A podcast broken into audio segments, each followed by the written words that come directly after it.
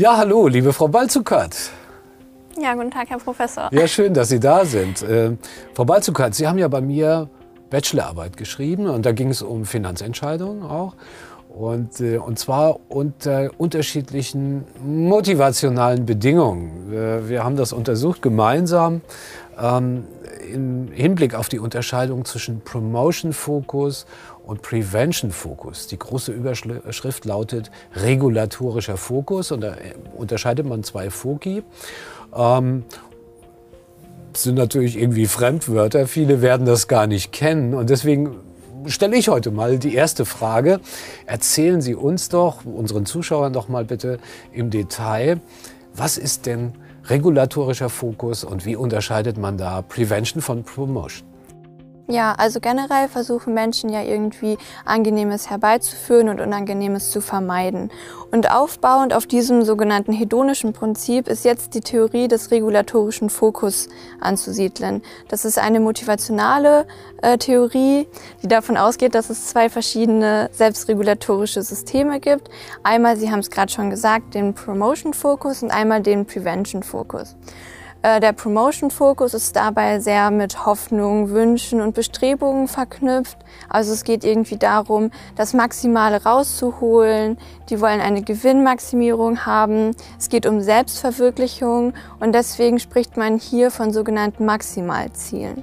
Im Kontrast dazu, der Prevention-Fokus ist eher mit Sicherheit, Verantwortlichkeiten und Verpflichtungen verknüpft. Es existiert ein hohes Bedürfnis nach Sicherheit und Schutz und es geht irgendwie immer darum, alles Negative bloß zu vermeiden. Ich will keine Fehler machen. Also jetzt nicht ich persönlich, sondern dann äh, das Individuum mit einem Prevention-Fokus. Genau.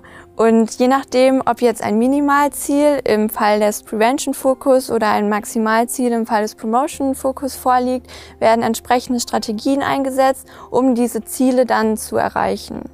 Der regulatorische Fokus ist nun ein Merkmal, was interindividuell unterschiedlich ist. Das bedeutet, dass es entweder, also es gibt Personen, die entweder einen Promotion-Fokus haben oder einen Prevention-Fokus.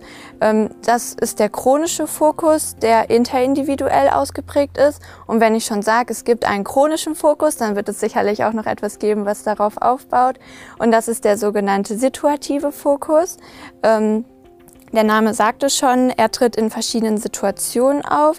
Also nehmen wir mal ein Beispiel. Wir haben ein Individuum mit einem Promotion-Fokus, einem chronischen Promotion-Fokus und durch eine Interpretation einer bestimmten Situation geriet das Individuum nun in einen situativen Prevention-Fokus. Und in dieser Situation operiert dann der Prevention-Fokus und entsprechende Strategien werden eingesetzt, um das Minimalziel dann zu erreichen. Genau. Ähm, aber vielleicht können Sie an der Stelle einhaken und äh, uns anhand eines Beispiels vielleicht auch erläutern, inwiefern man dieses Verhalten vielleicht auch im Alltag beobachten kann. Ja, also äh, oft ist das Verhalten ein und dasselbe. Ne? Ich habe jetzt also zum Beispiel Studierende, die unter unterschiedlichem Fokus auf ihre Klausur hinlernen.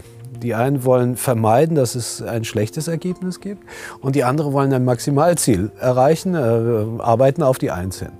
Ähm, wenn die jetzt in der Bibliothek sitzen und man sie da beobachtet, dann zeigen die ein und dasselbe Verhalten. Die sitzen über den Büchern und studieren ihre Inhalte. Also das kriegt man so ähm, direkt am Verhalten oft gar nicht so mit.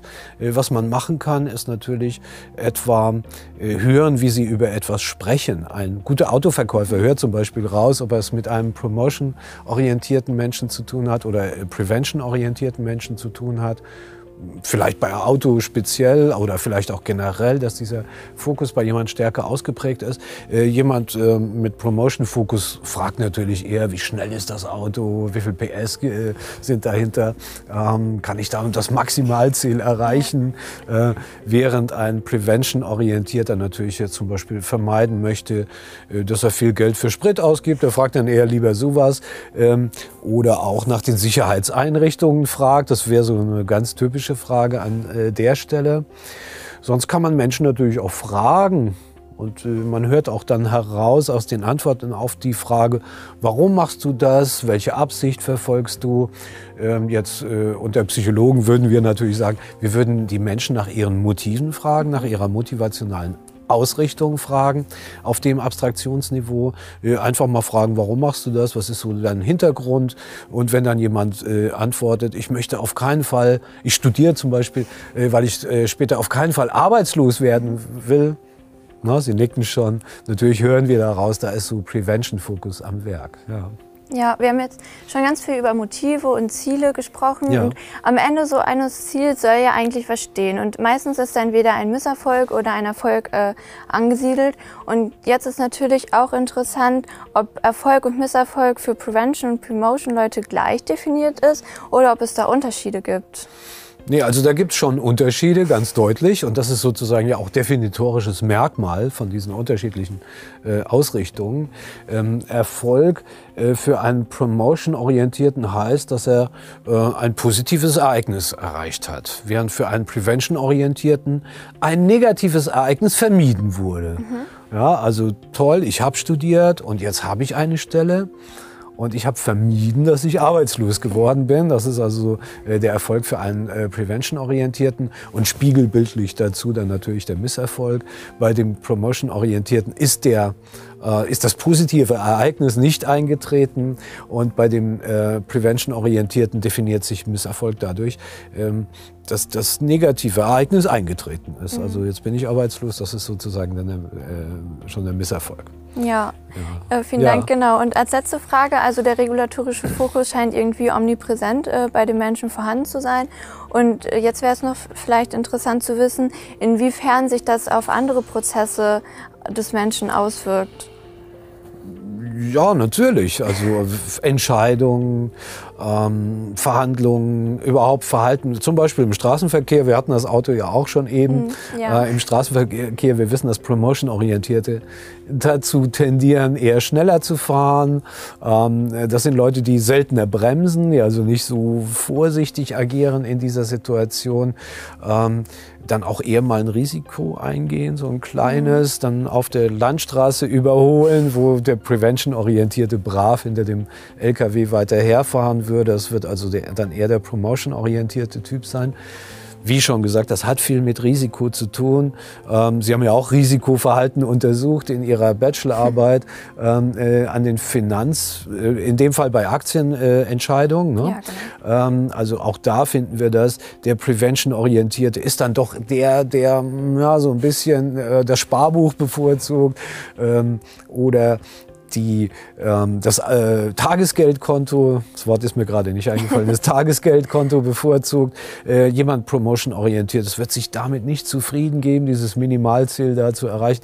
Ähm, der wird dann vielleicht dann doch eher Aktien äh, kaufen, andere Finanzprodukte. Es gibt da noch deutlich gefährlichere sozusagen als jetzt äh, Aktien, ähm, äh, sich dafür dann entscheiden.